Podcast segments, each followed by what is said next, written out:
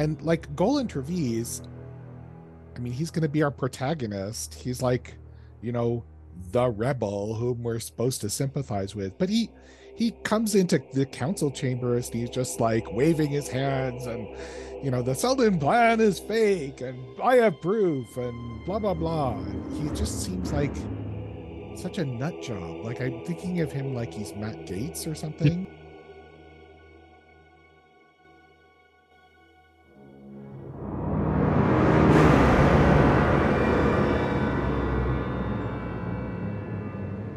This is the Star's End podcast, where we talk about Isaac Asimov's Foundation series, the Apple TV Plus adaptation, and other topics related to Asimov and sci fi. I'm John. I'm Joseph. We've already read the original Foundation series, the prequels, and the robot novels together, and we've reviewed two seasons of the TV show. And I'm Dan. This season, we're going to be reading the Foundation sequels, with a couple of surprise detours on the way back to Earth.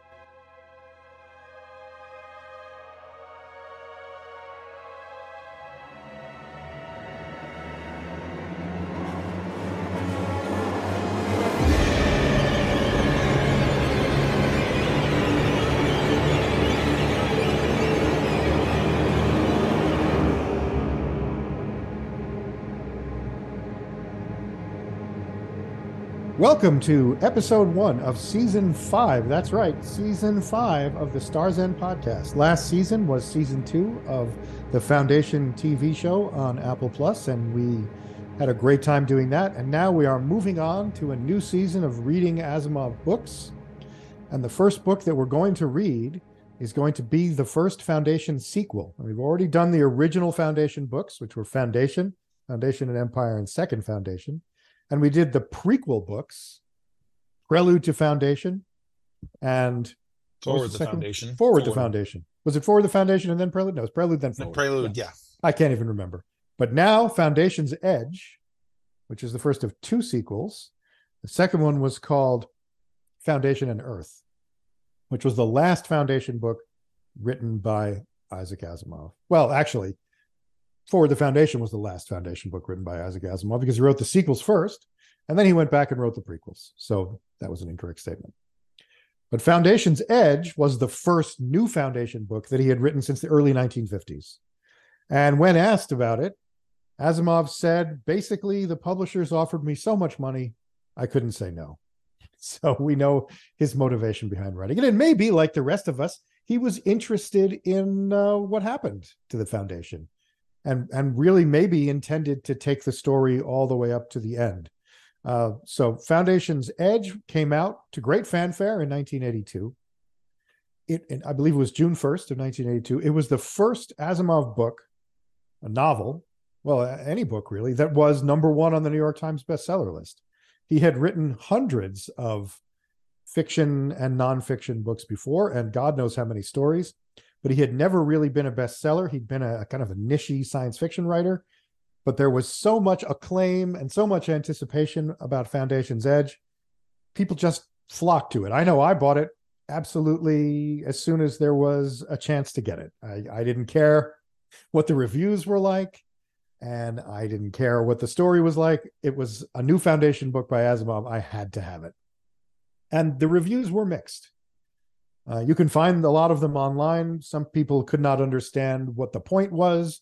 Some people found it boring. Some people could not deal with Asimov's continued penchant for putting two people in a room together and having them have a chat. And we'll see some of that here. And today we're going to read the first four sections. But before we go on to that, uh, guys, any comments about uh, your experience with the Foundation's Edge? Oh, mine was mine was very similar to yours. It was a it was a revelation, and I I don't know if if if he. I guess it's about the same time we got um, Rama two, and we got like two, 2010, and we started getting new stuff from Arthur Clarke as well, and so it was actually a very exciting time to uh, yeah. be enjoying those two authors. I I think it came out right when I had just discovered Asimov, so I I remember getting the science fiction book of the month club, like three in one mm-hmm. foundation series hardcover, oh, wow. and then finishing that through and then going out and getting the paperback for Foundation's Edge immediately after that. Would it, it came out just then. So um, this this hit me, you know, right at the beginning of my sort of uh, experiencing Asimov and, re- and really experiencing sci-fi novels uh, in my the first flush of uh, reading as a tween. Right. Um, so this was this was really formative for me. Nice. Yeah. Right. I had probably read the Foundation series five or six years before, Mhm. which would have made me about 11 or 12 years old when I read Foundation, and then 17, going on 18, when I read Foundation's Edge. Yeah. But I was very excited about it. Yeah, me too. I I must have read the trilogy junior high school, so um was what 76, 77, somewhere in there. Okay. Yeah, that sounds about right. Would have been about the same time as me. Mhm. When did God Emperor of Dune come out? I I don't remember, but that was a similar sort of event. Yeah, I you feel, know, I feel like that that was trilogy. I feel like I, I remember um ad, ads for that when I was in the science fiction book club in ninth grade. I could be completely off base there. I don't know. I could look it up, but I'm not going to. But it was a similar sort of event. You had the three Dune books, which for me were in the past, and but I, and I read them as a as a teenager, and then uh, God Emperor of Dune came out, and it was a big event, and it was similar. It was similar, very similar in in uh, in a lot of ways to the way in which Foundation's Edge was presented. 1981, so it had only been a year before that God Emperor of Dune came out. So you're right. It was a period where all of these kind of giants of science fiction were going back and revisiting their old their old classics and and putting sequels on them. So Asimov wasn't the only one. No, but it might have been like, hey, Isaac got a, best, a bestseller on the New York Times list. Well, I'm pretty sure God Emperor of Dune was too, and that might have influenced Asimov Fair enough. because I I remember God Emperor of Dune was on the bestseller list for a long time, as I recall. Might have influenced Doubleday to say, hey, here's a bucket Yeah, load of money. these guys are still alive. this is like you know, let's squeeze something out of them before uh, before that's not true anymore. So should we? I'm not going to do a, a full line by line recap, but I will do a little bit of a recap. We, we read four chapters for today. Uh, the first one was called Councilman, in which we are introduced to Golan Trevize, who is the protagonist of this and the next book, or at least one of the protagonists. And he is a councilman on the Foundation. And they have just come from a, a, a visitation by Hari Seldon in the vault. And for those who have not read the books but have only seen the TV show, it's a little bit different in the books. What they get is a hologram of Hari Seldon that he recorded at right before the foundation was established. In this case, it's been 500 years. So we've we've had a bit of a time jump ahead, but there's no interactive hologram here. There's just Hari Seldon with a hologram saying, "Well, you guys have done this, that, and the other thing. You just faced this, that, and the other crisis. Congratulations!" And now we move on to the next, however long it's going to be before I come back. Yeah, and closer, Seldon, to a, closer to a VCR tape than uh yeah, than a- much, yeah. much, very much so. And Seldon has been apparently phenomenally accurate in his description of what the foundation has just gone through. A crisis which, as far as I can gather, centered around whether or not they should move the capital from Terminus, where it's been since the beginning, to somewhere further in towards the interior. And there was a faction that wanted to do that because that would get them closer to being a galactic empire. The current mayor, who we're going to meet, was against it. She prevented it from happening. And then when Hari Seldon arrived, he confirmed that it would have been a terrible idea to move the capital to the interior. It's really good that they didn't do that. And it really just seemed to me kind of a throwaway story. Like Asimov did not really care about that crisis. We really hear very little about the details of it or why it matters. But anyway, it's a story that gets us through this visitation in the vault. And Trevize, our hero, is talking to a fellow councilman. They're both quite young, early 30s. Uh, I believe Trevize is 32. I'm not sure if his friend Munn Li Compor, uh, who we meet, is the same age, but approximately. I think they knew each other in, in, in college or in high school or something. uh, the details have become fuzzy. And Trevize is telling Compor, who, by the way, uh, Asimov describes as being blonde haired and blue eyed, which is very unusual on the Foundation. And I think maybe he was just kind of going against our normal type of the sort of sandy haired Robert Redford type that we all consider good looking, but that the Foundation looks on a little bit askance. He's just trying to switch things up on us there. Anyway, Trevize is talking to Compor about his theories that basically it is impossible that Hari Seldon 500 years ago could have gotten the call so accurately now. You know, after everything that happened with the mule and the second foundation getting them back on track, and then the destruction of the second foundation, how could things be so accurate unless some outside influence was was was causing things to happen that way? And Compor is is uh, is uh, somewhat shocked, and he's like, "Don't say these things." And and Trevize says, "I'm going to go into the council chamber, and I'm going to say exactly these things." Which takes us to chapter two, which is about the mayor, Harla Branno, the third major character that we meet here, and it is Mayor Branno who is described as not being as dynamic as the Salvor Hardins and Hober Mallows of the world, but she's called Branno the Brass. She she's she's very strong and she rules things with an iron fist. And the description of the mayor's office is that it is the most powerful person in the galaxy, everywhere except on Terminus, where the mayor's job is very, very tightly monitored by the council or offset by the council. She does not have absolute power on Terminus. It's very democratic between them. Off of Terminus, she's an absolute autocratic ruler of the Foundation's current empire. So Trevize goes into the council chamber to make his speech about how Hari Seldon could not possibly have planned this.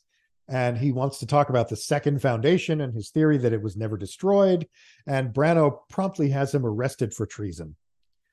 Something that she, in her internal monologue, says only on this day, when I was so right about what Hari Seldon wanted, could I get away with this kind of stuff. But I'm going to use it to the fullest advantage. And she actually has she tells Trevize she could have him arrested in the chamber if he wants to make a scene, but he should probably just leave, and the security officers are waiting outside. So Trevize really didn't expect this to happen. And uh, oh, I forgot that that when Trevize left Compor, Compor muttered under his breath, "Fool." And when Trevize walks out of the council chamber, Branno mutters under her breath, "Fool." And then he's taken into custody and he's brought to the head of security, Liono Kodell, once again, a name that I do not know whether that's the correct pronunciation or not. It could be Kodell, it could be Kodell, it could be Smith. I don't know. But Kodell, who seems very jovial but is actually quite menacing, is going to have a recorded interview of Trevize. And it's clear that he wants Trevize to say certain very specific things that they can use later on. And Trevize doesn't really have any choice but to cooperate. And so he kind of gives Kodell what he wants he's very upset. He's a councilman. How dare they pull him out? You know, there's going to be consequences. And Kodell says, I don't, I don't care about any of that. I just want to get the recordings that I need. And now we're taking you home. And he gets in the car with a fine, upstanding military officer, another type that we've seen from Asimov, the uh, incorruptible guy who's only doing his job, but damn it, he's going to do a really good job of being a soldier. And he takes him back to Trevize's house and waiting for him there, in addition to more guards, is Mayor Branno to have a heart to heart with him. And uh, she's, you know, calls him an idiot and stupid and young. And, you know, why would you want to go and say these things out loud where anyone can hear them? It slowly dawns on Trevize that she actually agrees with him about the second foundation. Uh, she claims that the reason they can speak about it now is that she has the house surrounded by a mental static field, which was something that was developed back in Second Foundation. That was how they discovered the members of the Second Foundation. It turns out, of course, that she's lying, as she tells Kodell later. You know, the, the the greatest sign to the Second Foundation that we were up up to something would have been a mental static field around the house. So of course I didn't do. They're not. They can't. They can't possibly be watching us all the time. Anyway, she tells Trevize that uh, he's going to go off looking for the second foundation. She's going to give him a, an updated ship, and he doesn't have any choice. She just kind of maneuvers him into it. You know, again, she she, she considers him a fool, but he, you know, he has no choice. He has to go. I mean, she definitely threatens to kill him if he doesn't go. She also threatens to kill him if he tries to come back without any results. So the next day, we meet his traveling companion, Janov Pelorat. And I cannot help but say again, Janov Pelorat is yet another Asimov type. He is the kind of stuffy, sort of academic, although not formally an academic. I mean, he's he's he's very much like Homir Munn in a lot of ways. He doesn't have a stutter like Munn had, but he has sort of a stuffy way of speaking. He's a little, you know, in reading Pelorat, I I imagined him being fat, although he is described specifically not as being fat. He's of average height and average weight. So unless average weight means fat, he's actually just sort of a normal looking guy. But he has a very kind of oh, oh I, I say uh, I say Trevize, you know, kind of kind of. well, you'll get to hear more of my interpretation of John Pelorat because when Joel McKinnon gets around to doing the dramatizations of these books, I am going to do the voice of John Pelorat nice. as I did the voice of Homir Munn, and I am going to try to make sure they're not identical. So I'm working on it. Anyway, Pelorat is a historian sort of a self-taught historian. He's published some work, but not that much. But he's very interested in the origins of humanity. Now, wait a minute. Didn't it say that he'd never managed to publish well, a single article? No, it does not. It doesn't. And later I, on, later on in the book, he's going to meet this guy who claims to have read some of his work. Oh, that's right. Yeah, I forgot about that. So guy. he says that he was only with great difficulty did he ever get to publish anything. Okay. But no one ever was interested in it. Yeah. Yes. But he's interested in the origins of the human race. And again, it's a little bit of exposition from Asimov, in which he quite rightly explains why humanity had to have come from one planet. Um, you, humanity could not have evolved on multiple planets. Uh, it's, it's, that's just not the way evolution works. Yeah, Trevize, unless you're, in, unless you're, in, the Star Trek universe, uh, not Star Trek biology is not uh, my favorite uh, Star Trek science. I have Fair to enough. say. Fair enough. It is, um, yeah, no. And Star Trek's view of how evolution works, particularly, is absolutely off the wall. Anyway, so Pelorat wants to go out into space, which he's never done, which is that that he does say he's never done. He's never gone out into space, which is rare for the modern resident of Terminus. Everybody goes out into space at some point, but Pelorat has never done it. He he has his computer connected to libraries all over the galaxy, and that's good enough for him. But he wants to go visit the library on Trantor, the famous library on Trantor that we've seen before the Imperial Library that was spared during the sack of Trantor, strangely. We later found out, of course, spoiler alert, that's where the second foundation was, and that's why that particular library was never sacked. But we see it, the library has been a character in previous books. And Pelorat wants to go there and hope that he can find something that even Ebling Mis, who found the location of the second foundation, couldn't find. He wants to find the location of Earth, which seems to be lost. There are legends, and we're going to hear more about those legends. Pelorat has a candidate in mind for what might be Earth. We're going to hear more about that later on. And he's very excited to be going off into space. Trevize is still somewhat skeptical and still somewhat surprised that that Branno has been able to get away with this, but she continues to get away with it. So we've met Pelorat. And the next day we meet the ship. And this is where um, I really feel like Asimov kind of showed us something that he rarely showed us before. Because we have what is largely a conversation between Trevize and Pelorat that we've seen the the two men in a room having a conversation. But Pelorat uh, I'm sorry Trevize kind of links with this computer. And, and what looked to me like an effort for Asimov to kind of kind of leapfrog forward technologically he brings us to a computer that links with your mind and it allows the ship to become an extension of Trevize's mind and he very excitedly wants to show Pelorat the uh, you know the how he can display the galactic map, which is something we've seen before. We we've seen a couple of galactic maps. We saw them in the in the Mule story when Bail Channis and Han Pritcher went out into space. But he's able to kind of project this holographic view of the galaxy and maneuver around. He can he can move time forward and backward. This very spectacular view, and it's Asimov rather than just having two men in a room having a conversation, he is actually showing us through action and not just description this active view of the galaxy. And it's it's very engaging. And it's very to me uh, on Asimov like, and and it was nice to see that he could do it when he wanted to, rather than just the typical dialogue that he had. So this is a very sophisticated ship. It's the Foundation's most sophisticated ship. Uh, it doesn't have any weapons, but we're going to find out that it has quite a few capabilities in addition to just linking with the mind. Uh, it's got a gravitic drive, so there's no sense of acceleration whatsoever. In fact, they take off during a conversation between Trevize and Pelorat, and Pelorat's quite shocked to find out that they're actually in space and not anymore on the ground because he's never been in space, so he has a little a little trepidation.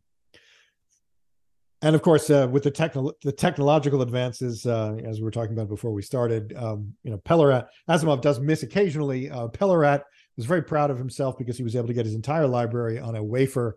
Was it eight centimeters on the side? I think it was eight centimeters on the side.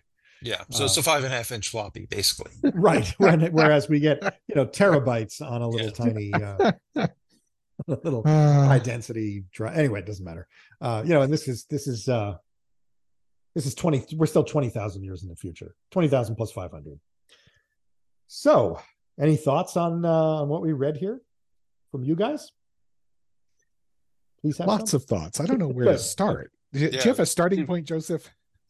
Um, okay well actually here's here's a place to start but um eh, one thing that that was kind of jumping out at me as we as we were reading this is that it seemed palpable to me that that in this stuff that we're reading, there seems to be a very strong pattern. You know, it's almost like uh, Asimov is working from a, you know, from scaffolding, right? I mean, we, you know, something big happens. Frequently, the protagonist is arrested at the start of the novel, but it goes from arrest or in in, in the case of a couple of uh, you know the Lije Baley stories, you know, some sort of crisis, and then bam, they're like, you know, then it's a travel log.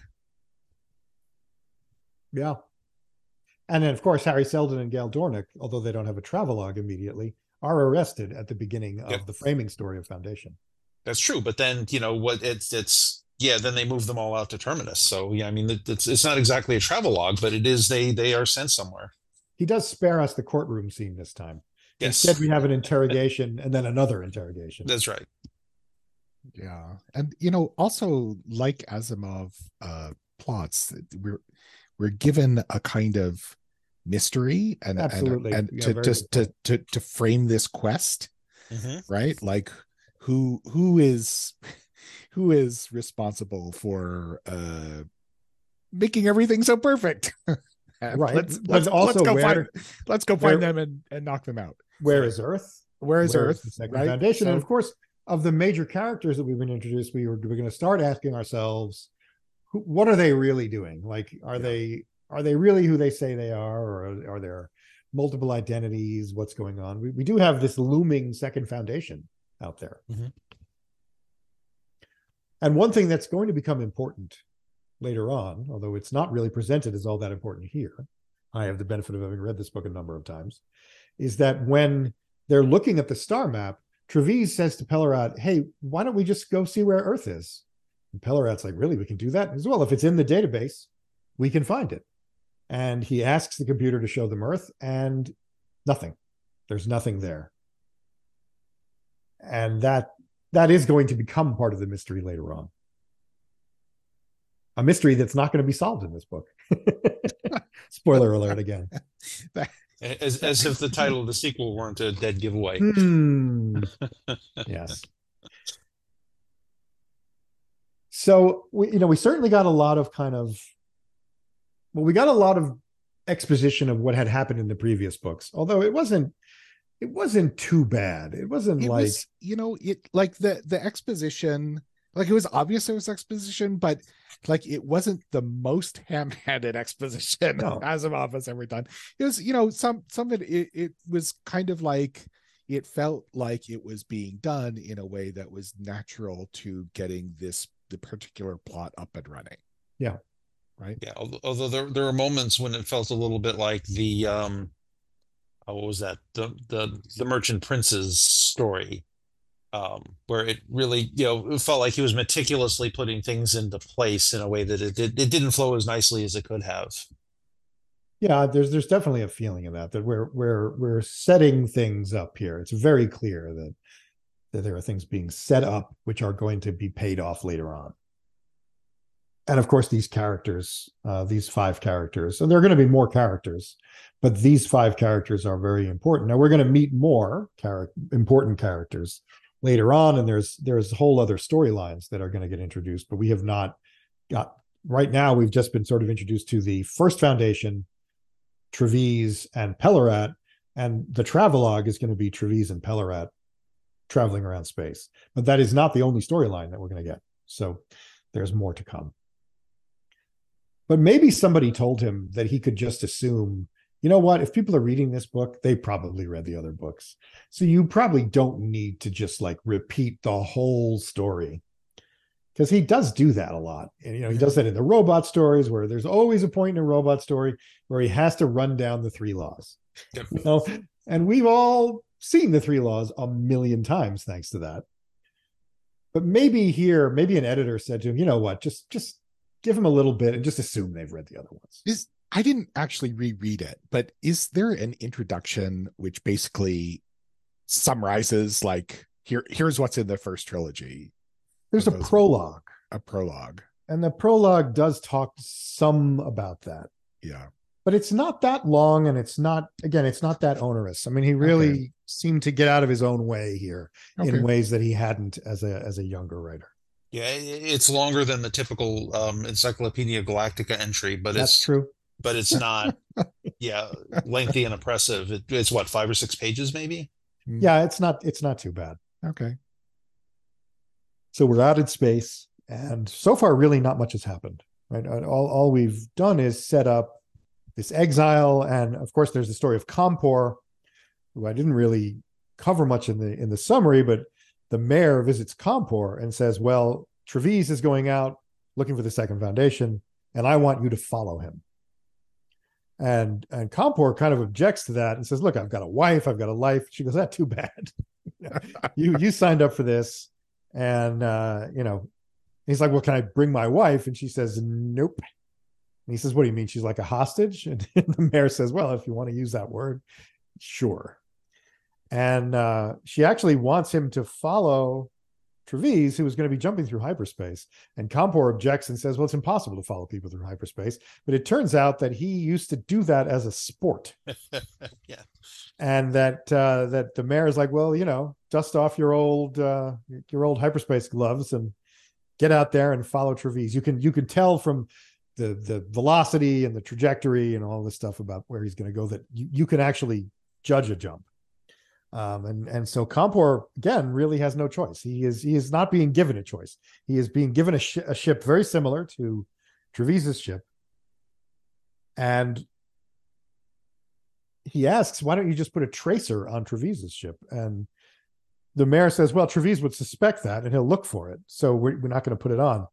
But then she tells Kodell, "We're going to put a tracer on on Compor's ship because he's, you know, he's basically never going to suspect that we're tracing him."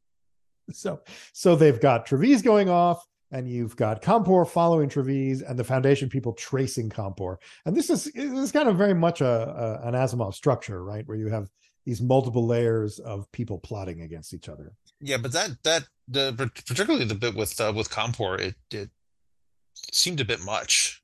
It's like like just one layer more than they needed, perhaps. Well, I- again, even Lionel Kodell, Kodell seems to agree with you because he says to the mayor, "Weren't you a little harsh there?" And she says, "Ah, you know, the guy's already shown that he can't be trusted. He betrayed his friend." Because again, something I didn't mention is that the reason why Branno knows about Trevize's treason is that Compor told her about the conversations he'd been having with Trevize and that gave her grounds to arrest Trevize. I mean, they were pretty flimsy grounds anyway. But and then she says to Compor, "Well, you know, you you betrayed Trevize. Now I need you to keep on. I need you to keep your tabs on him." And yes, so Kodell says, you know, that seemed a bit harsh, and and she doesn't have any sympathy for Compor at all. You know, is it is it me or is Mayor Branno the most sympathetic character that we've gotten so far? I I like her so much better than anyone else. I mean, she she is a smart, effective leader.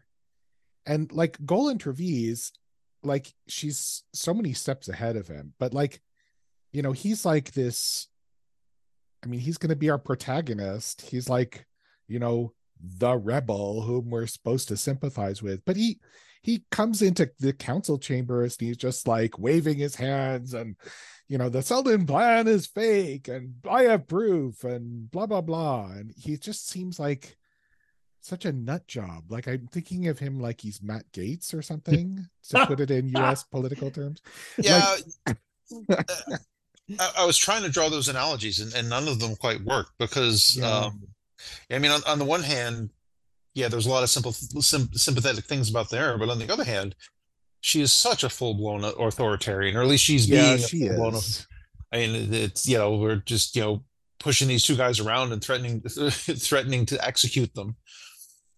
And, It's and true. No I, no, I can't do that legally, but I'm going to do it anyway. I mean, that's you know because she's got this one day when she can do that because she's so popular right now because she got the Seldon crisis so right and you get this sense that she's been champing at the bit to cut through the red tape and now that she finally has the chance to do it she's going to use it to the to the ultimate there is a scene where uh when when Trevize meets Pelorat and Pelorat was expecting him now as far as Trevize is concerned all this happened from yesterday to today and Pelorat says, "Oh, I've I've been dying to meet you ever since the mayor came to visit me." And Trevize is like, "Well, when did the mayor come to visit you?" It's like four weeks ago. Yeah. And Trevize realizes she's been planning all of this for a month, right and Right. he just went off crazy during one day, and Mhm. she's so far ahead of him that she was planning with Pelorat a month ago. I, I thought that was pretty, pretty good. Asimov cannot help though to bring out his usual sexism in describing Mayor Branno yeah he describes her first of all as pretty sexless because she's an older woman. He also says she's only the sixth woman to be mayor of the foundation in 500 years, because you know he has to make it sort of special that she's a woman. And we're in the 80s already. I mean, I, I mean, you know, okay, people were still sexist in the 80s; they're still sexist today. But Asimov just can't help it. You know we're going to get a lot of gender dynamics over the course of this long novel and like i feel like asimov is trying to show that he is up to date with the times and yes i have heard the voices of these women's libbers yeah, like and so he's giving us he's giving us like the powerful woman but it's just he- he doesn't really get it like yeah, like the like the the, the defeminizing of her is Yeah. asimov's way of showing that sure yeah women can be good leaders as long as they're not very woman-like yeah. She's more or less kind of a Margaret Thatcher type. yeah Would have been the most powerful woman that Asimov had encountered to that point. yeah i suppose that's true Yeah, but that yeah, eh, but if you look at, I mean, if we if we if we include Mayor Branno, right? If you look at like the the three fully realized female characters that I can think of in Asimov are her and Susan Calvin, and then there's the the um yeah the nurse in um in uh, the the ugly little boy, and they're older and they're matronly and they're you know be you know beyond being a sexy young thing. yeah Well, she has, Bayta she's and Arkady Darell, yeah who are, and then there's going to be Bliss later on. who but is- yeah well bliss, Utter- bliss is like the other end of the Yeah, spectrum no, right Right. Exactly. so but um but yeah like mayor Branno reminds me a lot of Salvor Hardin I think she's meant to. I think she Right? really Yeah. is. Makes right sense. and, and so yeah so like i i mean i guess that's why i like her but it's also like you know given the the way in which her gender is being described it's it, it's kind of a sign of like you know that that this isn't this is a little bit off Yeah. right Yeah, I, I think the weakest part of her presentation is when she's mooning over the fact that Trevize is kind of good looking. Well, I wanted to mention that because Asimov kind of he sexualizes Trevize. Now, part Yeah. of that might be that Trevize is an Asimov stand-in, Mhm. but it's also like him saying, "Look, I can be just as sexist towards men." You know that he's got he's got wavy hair and brown eyes, and you know it's a, it's something he's only in the past done with women, which is to when we are introduced to a woman, he describes them physically. When we're introduced to a man, he less so. Uh, but but here he does it with Trevize, but it doesn't it doesn't come out any better when he does it with Trevize. It No, doesn't but- make up for it. but it's that- even well although actually i think that might have been what what passed for not feminism but you know equality quote unquote in the Sure. 80s I'm gonna I'm gonna go off on a tangent here. When my kids were small Mhm. and they were going to public school, all my kids went to public school. They were always this time of year. They were always learning Christmas songs, usually the same Christmas songs. And um, you know, my oldest was born in 1992, so this is not like the ancient times. right And so we would go into the school and try to explain to them how inappropriate it was for, the, for my Jewish kids to be learning Christmas songs. And they would always throw in like a Hanukkah song Mhm. so that it was like, oh, we even things out. Look, there's Hanukkah songs too. Yeah. And I would say, look, it it doesn't make the church state violation better to add more religious songs. kind of the same things going on here with with Trevize, in my opinion. same misunderstanding. Anyhow, um, yes, we do we do see that. We do see the uh the sexualization of of Trevize and the and the unsexualization of of Mayor Branno. he just can't he just can't help it. And, and of course, we already read the prequels, which were written eight or nine years after this Mhm. book. And if anything, they were even worse from a Yeah. ham-handed attempt to to be to have equality standpoint. Mhm. The whole all of the scenes with uh with Dors and Dors topless and and and Hari drooling over Dors and uh, just we already talked about it, yes we did but it's remember it's a almost a decade after this Yeah. book. Yeah. So, I mean, I, I also think that there was a there's an element of Asimov felt freed up to talk about sex, a subject that he was quite interested in personally. But who isn't? But anyway, you know, in in the 50s and 60s when he was writing the bulk of his fiction, he he wasn't able to. And I, I guess in Twilight of the Twilight of the, was it Twilight of the Gods? Was what's the book I'm thinking of, Joseph? Um, um the gods themselves. Sorry. oh yeah the gods themselves yes there's a lot there's a lot in there but you know here he's writing he's going to write foundation books he he starts writing robot novels and there's a lot of sex in the robot novels in the later robot novels which we've already gone through Mm. which are going to come out in the few years after this. So maybe you know asimov is feeling a little free and and maybe he's feeling like well if i'm going to be a modern science fiction author i'm going to do what robert a. Heinlein did. I'm just going to be a lot of sex. And and you know we're going to talk about well that was differently how they looked. that was differently not very successful i think. Heinlein yeah Oh God!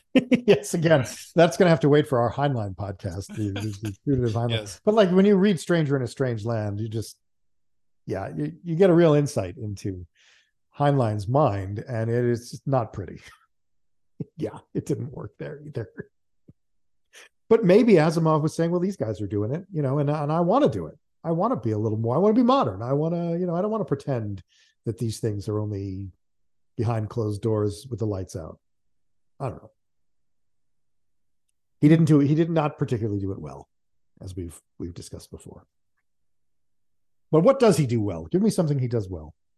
So I like the um, engagement with the ship in terms of um, like you know he gets th- there's so much future technology that is wrong and uninteresting in in these novels um the the the kind of uh interface uh, um that that that struck me as fun.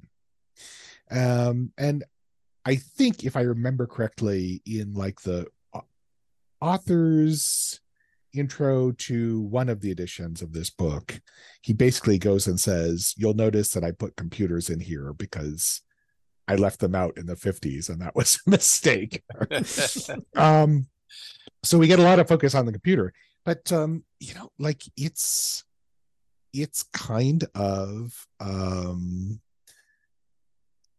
one of the few times that i remember in asimov like envisioning of a technology that is genuinely like beyond uh, our, our reach still um and that is cool I agree. I agree. I, I, and I could also see computers developing along something like those lines, you know, where the pilot of a ship, and and and, and I've seen this in in other science fiction as well, where, where the, the ship becomes like an extension of the pilot's body. right yeah The ship's sensors become his senses, yeah and and all of that, and and um, it's true. It's it's been forty years, and we don't have that.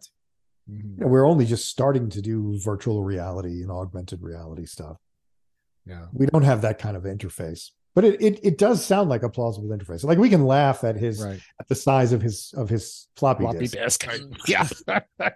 But this is this is you're right. This is genuinely not only is it cool but it's also plausible.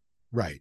Right I mean, of course, we have you know interstellar travel, right? We're we're not going to get that for a while yet, but Well. but like that's that's like such that's almost like not it's just like a thing that's taken for granted in any kind of space uh empire sure of course novel, right? So, um, but yeah, and and it's actually going to be a plot point it is here late later on. So, um, you know, it's uh, it was it was a fun intro to the ship, and I enjoyed that. he does do that actually pretty well where, uh, where and he always has where he he kind of introduces things early on which he is going to bring back later on as Yeah, that they seem innocuous or just they just mm-hmm. seem like a detail on the wall, you know, an interesting drawing or something. But he is going to bring it back, and and mm-hmm. it's not easy to do that with his writing style, which was more or less. I mean, he, he probably outlined things. I'm I'm guessing, mm-hmm. but he did not spend a lot of time pre-planning. He just kind of probably by this point in his life, he just sort of had an intuitive sense of laying down the building blocks of a story knowing that they were going to circle around later on. So there's an awful lot of that happening here. Yeah. And and that he's done pretty compactly, pretty efficiently, and not terribly obviously. All all good things in, in writing a book. He had not lost his ability to write. I mean, you know, 1982, he was still a really good science fiction writer. Mhm. He really was. Absolutely. And the later robot novels, you know, while they had their weird points as well, you know, he was still writing really good mystery slash robot stories in in those years. Yeah, I'm not sure. I'm not sure it got really shaky until Forward the Foundation. Yeah, he was really dying at, at that point, Yeah, very much so. and he, you could see it in the, in the book in the story. Yeah, well, as one, one of the things. does. Yeah, one of the things I really liked about the, the you know the bit with the computer is that it seems like kind of a natural extension to what we were seeing and I realize that this was written first, but it seems like a natural extension to what we were what we learned about Giscard later on. And it makes me wonder to what extent Daneel was involved would have been involved with developing this technology. Well, that is going to is going to stay in the land of speculation because we're not going to find that out. Yeah, but it seems it seems very natural. Um, you know, he had that ability. Clearly, you know, clearly the robots have the ability to, you know, upgrade themselves in these sorts of manners. Because certainly Giscard did it to did it to Daneel, and I think Giscard maybe upgraded himself. Right. And I and mean- you know, to, to go from the you know to go from these sensing emotions to actually being able to interface thoughts is something that could very much very conceivably happen. Uh, it could very conceivably happen over the last what was like twelve thousand years or so. Right. I mean, the computer does not give Trevize the ability to control people with his mind. No, but but the the direct interface between machine and mind. Right. You know that let me um, kind of broaden that question a little bit and uh, one of the things that i was wondering actually is um at, you know at some point uh, later in this uh, section the mayor kind of gives a monologue about how um you know Hari Seldon couldn't have envisioned the technological advances and Right. how that that would kind of derail psychohistory right so uh, and there is a fair amount of stress given in these chapters and later on in the book on the ways in which the first foundation's tech is really going through the roof um and you know i i was wondering why like why didn't they redevelop robots? um, or Well, there or may be there may be a direct reason for that, you know, which which maybe that the robots didn't want them to. Yeah, yeah But there's a there's a bigger there's actually a bigger question Yeah. behind that, which is that what we see, and this is not just Asimov, this is an awful lot of science Mhm. fiction. What we see is massive technological advance and very, very little cultural difference. Yeah. You know, in Foundation, Salvor Hardin and cronies are chomping cigars because that's what people did in the 1950s. And you know, here we have Trevize, and uh, yes, he Yeah. has several different sexual partners at various different times. He has sort of marriages that come in and out. That's a minor cultural difference. It more or less reflects what was happening anyway. But Trevize is not very different from people are, you know, how people were in the 80s or the 60s or the 50s. The idea that technology should create massive societal change is one that science fiction writers often miss Mhm. and it's it's particularly acute here because as you say he sets it up he's Yeah. he has the mayor Yeah. talking about Hari Seldon couldn't have seen the effect that technology would have on our society but the reality is that their society is very much like the original galactic society that they had 500 years ago Yeah. And It- it's a it's a missed opportunity to me. And Yeah. yet there is a there is a um there's a line in there and i forget who said it but it, the- probably when Trevize is is is uh in, interfacing with the computer the first time it's like you know oh my god this technology is going to change everything. Yeah. Yeah but we don't we don't get to see it change everything. And um surely in the not just the 500 years since the fall of well it was it wasn't the fall of the galactic empire was probably 250 years ago but the 500 years since the beginning of this story there has not been an enormous amount of cultural change. But in the 20,000 years of the existence of this timeline people are still just people. And that's fine i guess but like bring it why bring it up and then do nothing with it? That that that i think is a missed opportunity. Like ca i mean can do, does anyone listening to this podcast think that our our uh culture in 2023 is more or less the same as 1523 well i mean in some ways like you can read you can read descriptions of campaigning for office that were written in roman times yeah. that sound exactly like campaigning for office today.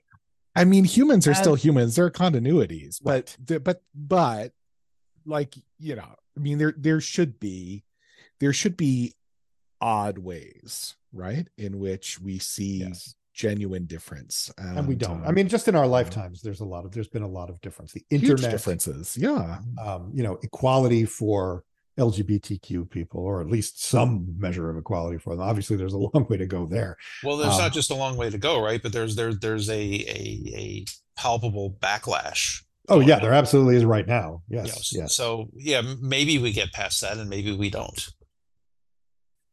Well, again, that's going to have to wait for our political podcast because yeah, that that's you're you're right, absolutely right. So so the reality for us is there's there's been a mixture of cultural change and Yeah. also people just being people.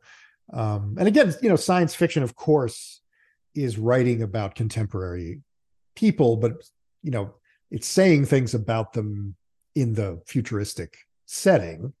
But even so, it it it and I said it twice already, but I, I feel like it's a missed opportunity for Asimov. But I mean, it would have it would have you know to make the culture radically different would have been first of all wouldn't have been easy, but it it would have been a ve- very strong departure from the previous books in which the culture was our culture, Yeah. and and it would have been a major project. It wouldn't have been something I think that Asimov could have just sat down in front of a typewriter and started banging off.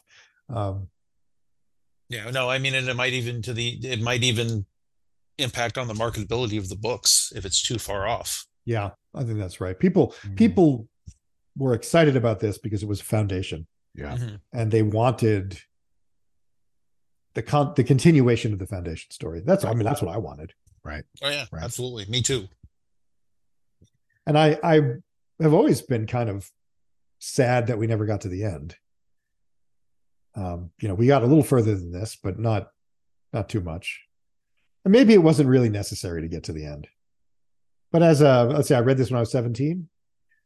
you know, I, I wanted I wanted the whole story.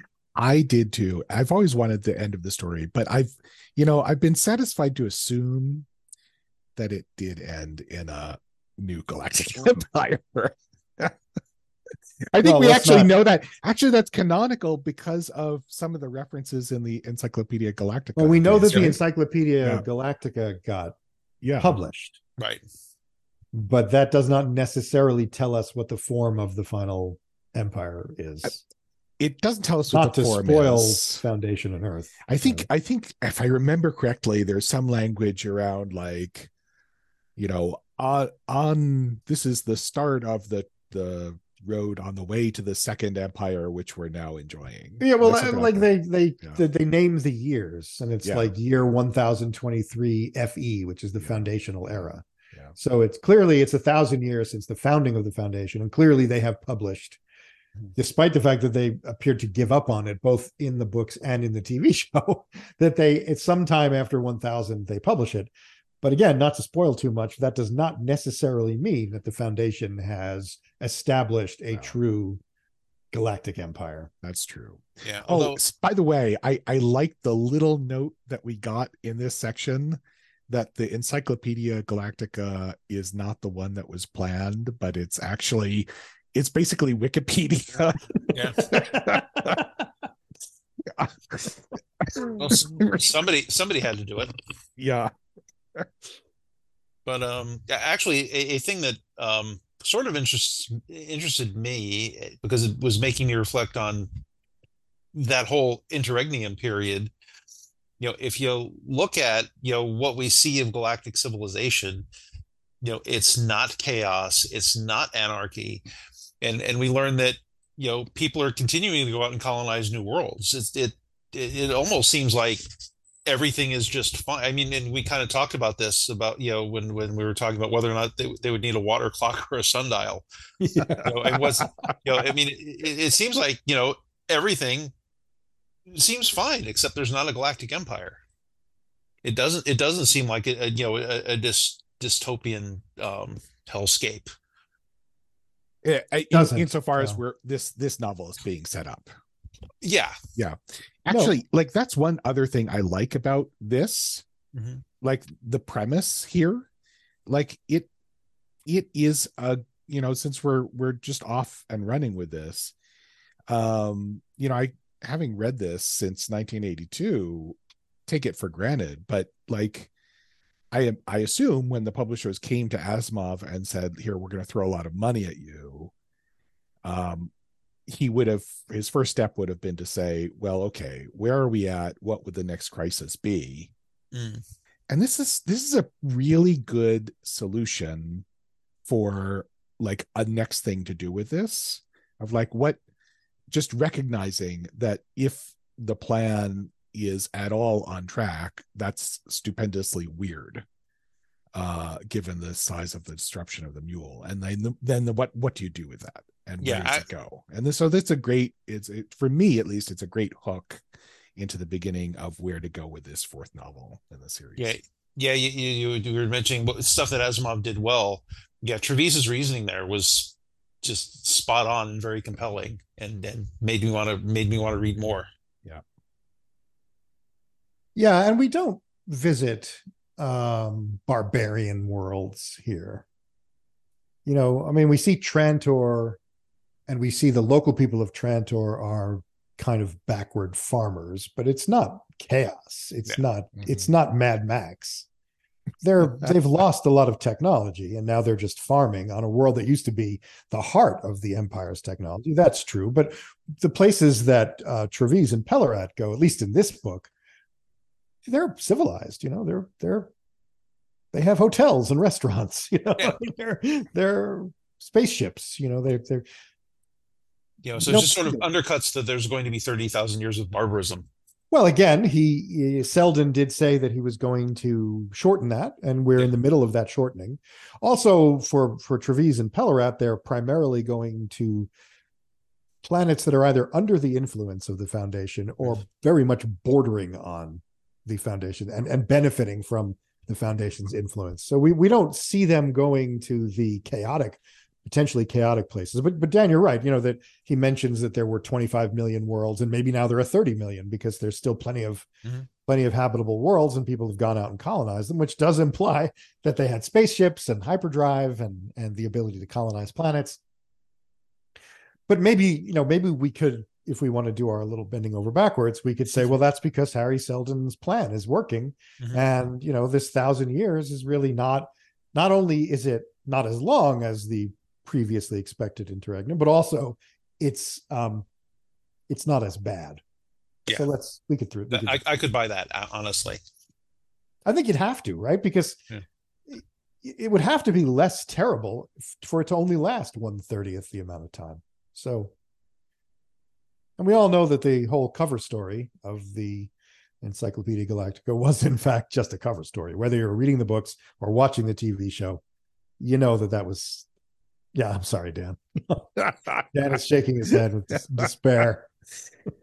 Ah, it's okay. I I I still I still have my own private alternate reading. And in the Freed plan, there's going to be a real right. encyclopedia And it will fix everything. with a working sundial. Lewis Pirenne is the true hero. The true hero. the Well, he actually is the true hero of at least part of the TV show. yeah yeah He sacrifices himself. yeah Yeah, Yeah, and then, then the, the crisis wouldn't have been averted without him. There you go. All right. Well, we we've covered, I think, most of what, what there is to cover in these four chapters, unless you guys have anything else in your notes that you would like to discuss. No, not me. So next time, I guess we will uh, we will cover another, I assume, similar distance, Yeah, so I think and I we think, will I think if we just go in chunks of four chapters, where it's pretty going to be, it'll be pretty uniform. and we will meet some more major characters, doing more major character things, and the story will, in fact, get going. I'm pretty sure in the next and one. next time we'll be on Trantor Ooh, Trantor. all right All roads lead to Trantor, and Trantor is where the stars end. that's You the think name that of would our have been a- podcast Dead That's giveaway. Hey, that's the name of our podcast. he said the thing. All right. Well, we'll wrap it up here, and we will be back in two weeks with the next four chapters. Sounds awesome. bye That's all for another episode of Star's End, recorded entirely on an Earth so far mostly free of radiation. Our music is It Is Coming by Alex Mason, used for free on a Creative Commons license. Unless someone zeroth laws us first, we'll see you again next time. please like rate and review us positively only on your favorite podcast app Also, check out our website, starsendpodcast.com, where you'll find additional content and our updated list of social media accounts. Good night from the galactic capital of Trantor. This is where the stars end.